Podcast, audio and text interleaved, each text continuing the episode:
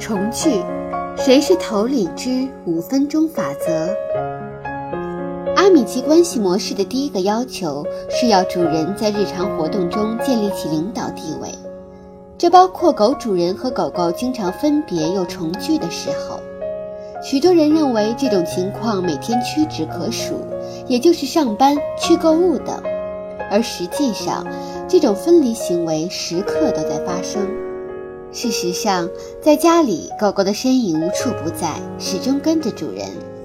但这并不是他认为自己是惹人怜爱的宠物，相反，却是这个群体中具有高度保护意识、极其忠诚的头领。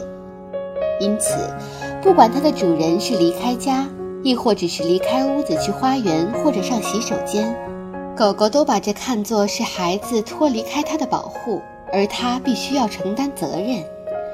主人知道自己会离开多长时间，但狗狗不知道。只要主人一离开，它就认为它们不会回来，再也见不到它们了。因此，不管狗主人出去八小时也好，八秒钟也罢，只要它们重新出现在狗狗面前，狗狗就会重温仪式，旨在重建其领导地位。为纠正这种行为，狗狗主人必须以头领的姿态出现。而建立领导地位的第一步，就是要学会忽略狗狗。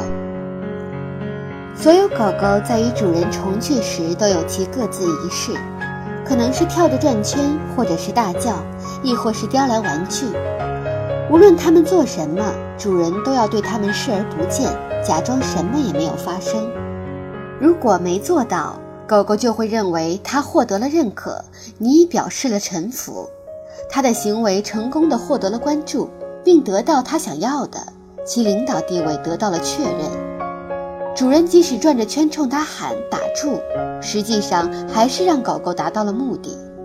这里的关键是不能以任何方式让狗狗得到关注，包括没有眼神接触、没有交谈、没有抚摸，除了只是很温柔地将狗狗推开，主人什么都不要做。无论狗狗有多焦躁不安，它总会在某一刻结束这一仪式并走开。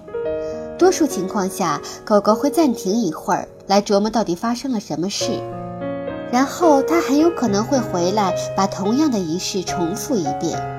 如果它这么做依然不要理睬它，这说明狗狗开始意识到它所处的环境发生了非常重要的改变。它之所以这么做，是要设法击中你性格中的弱点。渴望得到你的回应。我曾见过有些狗狗在放弃之前进行了不下十几次的相同仪式，每一次的动作都会变得越来越微弱，最后连叫声几乎都听不见了。记住，此方法的关键是按兵不动，直到它黔驴技穷。在此之前，任何想要狗狗配合的努力都是徒劳的。狗狗会放松下来。或走到某处并躺下来，表示它已经放弃抵抗了。这是主人们获得的第一个信号，表明狗狗正在从一个新的角度看待它们及它们的领导地位。狗狗的迟疑反映了它对主人的地位有了新的认识，虽然只是个开始，但已是一个重要的突破。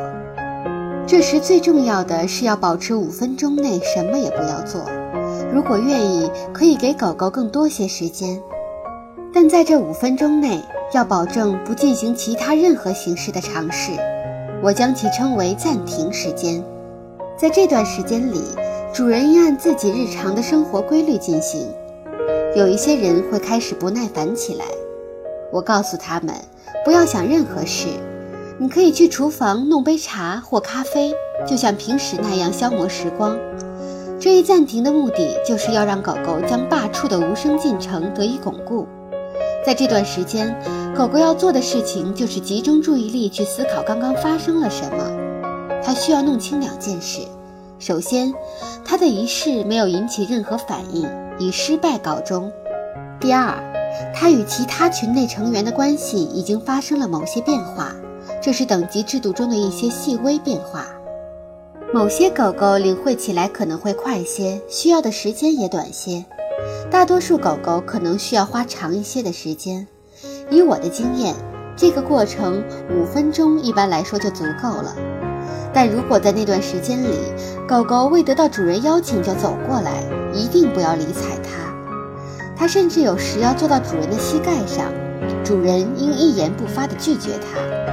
那个时刻，不要允许狗狗有任何要求。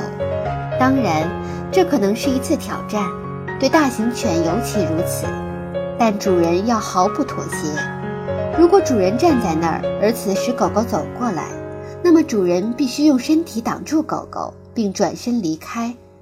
如果狗狗跳起来，并将前腿搭着主人膝盖，主人一定要沉默地举起一只手放在狗狗胸部，轻轻地将它推下去。主人绝不可猛推狗狗或说话。对于这一点，我怎么强调都不为过，因为即使你说的是走开，狗狗也会认为它达到了目的，已被承认。一旦熬过五分钟，与狗狗交流的工作就可以开始了。此时，狗主人与狗狗的交流是有明确目的的，那就是要向狗狗强调这样的讯息：新的领导地位已经形成了。我经常听到有人抱怨说，这种无视狗狗的做法过于残忍了。对此，我的回答一直都是：我这样做其实是将我与狗狗的关系建立在正确的基础上。正因为如此，我可以更为享受和他们在一起的时光。由于可以不受打扰地在家做一些事情，我就能有更多的时间与狗狗进行真诚、有质量的互动。所有的狗主人从一开始就可以学会安排出更有质量的时间。这样做并不是说狗主人就应该忽略自己的狗狗，你仍然可以尽情的拥抱和爱抚自己的爱犬，但要依照正确的方式。当狗狗对于到底是谁在照顾谁不再感到困惑时，会对这种关系感到更为亲密。只有在主人召唤的时候才能过来。经过第一阶段，狗主人就可以根据新规则与狗狗进行互动。接下来要做的第一项工作是要求狗狗只在主人召唤的时候才能过来。指导原则是要求与奖励。主人们最好用要求而非命令，因为我们需要的是双向沟通。要记住，我们要努力营造一种让狗狗依自己意愿去做事的氛围，希望是狗狗主动选择了主人作为其领袖。接下来，狗主人记住的关键点是经常与狗狗进行眼神交流，召唤狗狗时要叫它的名字。最重要的是，当狗狗按照主人的要求过来时，主人应奖励它的正确行为。奖品完全取决于狗狗的口味，几小片奶酪、切碎的肝或是肉条，对狗狗来说都是美味。但是，这要取决于主人的选择，而不要管狗狗喜欢吃什么。有一次，一位女士问我，能否给狗狗吃一罐狗粮。在训练的早期就给这么大量的奖赏，以后狗狗的身材会胖得不成样的。还有一件很重要的事，当狗狗走过来时，主人应将奖品放到狗狗嘴里，并告诉它：“真是个好孩子或好姑娘。”我还建议狗主人这时要温柔地摸它的头和脖子。从此，狗主人就建立起来了一条重要规则。狗狗要做主人要求它做的事，做好后还会得到奖赏。